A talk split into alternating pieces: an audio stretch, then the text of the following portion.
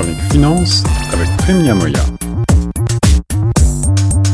Mercredi 24 novembre, le discours du trône a été lu en trois langues, l'anglais, le français et l'incutit.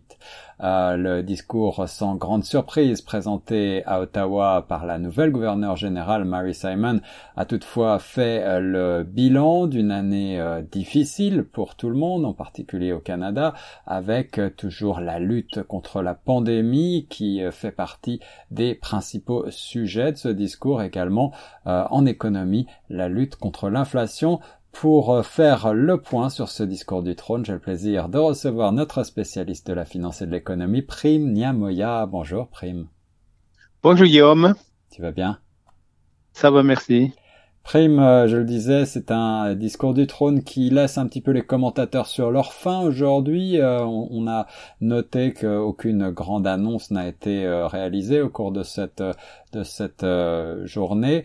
toutefois, plusieurs de nos confrères ben, reviennent sur les principaux sujets qui ont été abordés par la gouverneure générale Mary Simon, en particulier la santé. Absolument. Euh, pour moi aussi, je, qui ai suivi ce discours, euh, je crois que Marie Simon, la gouverneure générale, c'était plutôt un discours plus politique euh, qu'économique. Ouais. Euh, on, on est quand même euh, assez déçu qu'elle soit restée évasive sur l'économie. C'est vrai ce n'était pas, certainement pas le cas de faire un, un discours, programme du gouvernement, mais bon, elle a évoqué certaines pistes. Il y avait la santé, changement climatique, la lutte contre l'inflation. Et bon, la, la, plupart des journaux, Le Devoir, le Journal de Montréal, etc., euh, pour le Journal de Montréal, l'enjeu de l'économie était absent du discours du trône. Oui, ce qui est peut-être un petit peu euh, un petit peu dur parce que il y a quand même euh, l'aspect effectivement tu l'as mentionné de cette euh, inflation et, de l'augmentation du coût de la vie qui a été abordée. Oui, mais vraiment de manière assez superficielle. Donc d'ailleurs ce n'est pas seulement moi qui l'ai remarqué. Bon, il y a bon évidemment le chef de l'opposition Eric O'Toole qui pour lui le, rien sur l'inflation ni sur la crise du, du coût de la vie et, rien sur le plan pour mettre, remettre les gens au travail dans la période post-pandémique.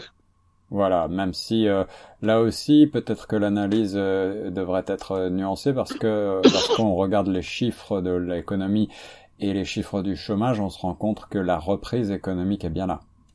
Ah, absolument. Les, chiffres pour euh, le Canada, d'après les, sources habituelles que nous consultons, c'est-à-dire les statistiques Canada, les sources de l'OCDE ou du Fonds monétaire international, convergent vers une reprise du, de l'économie canadienne et qu'il y a aussi une augmentation des emplois dans l'économie que le niveau pré-pandémique est déjà atteint.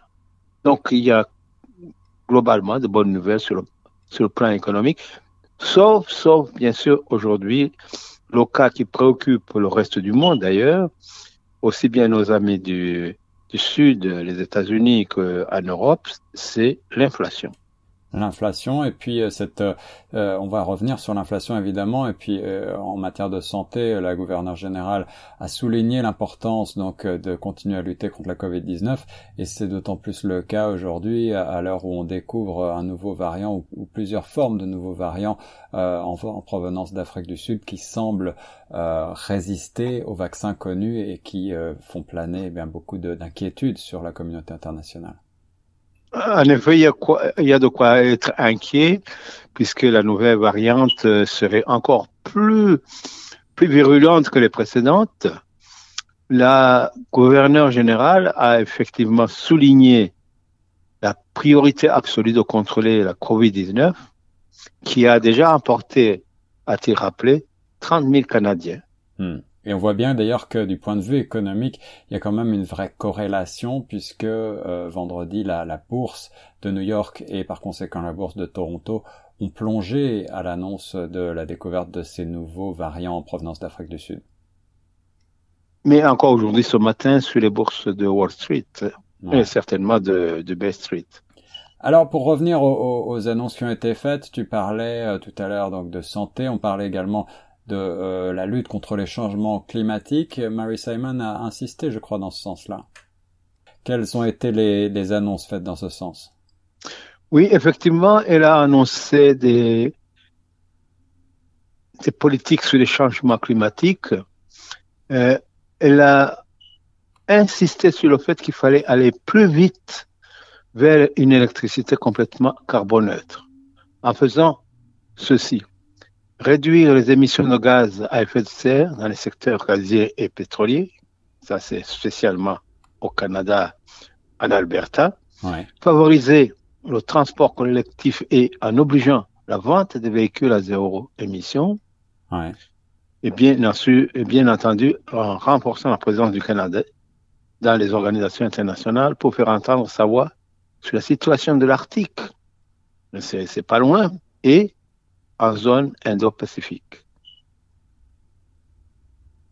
Alors il y a des, des, projets de loi notamment euh, pour un, un Canada post-pandémique plus juste et plus vert, comme le souligne notre confrère du Devoir. Quels sont-ils ces projets?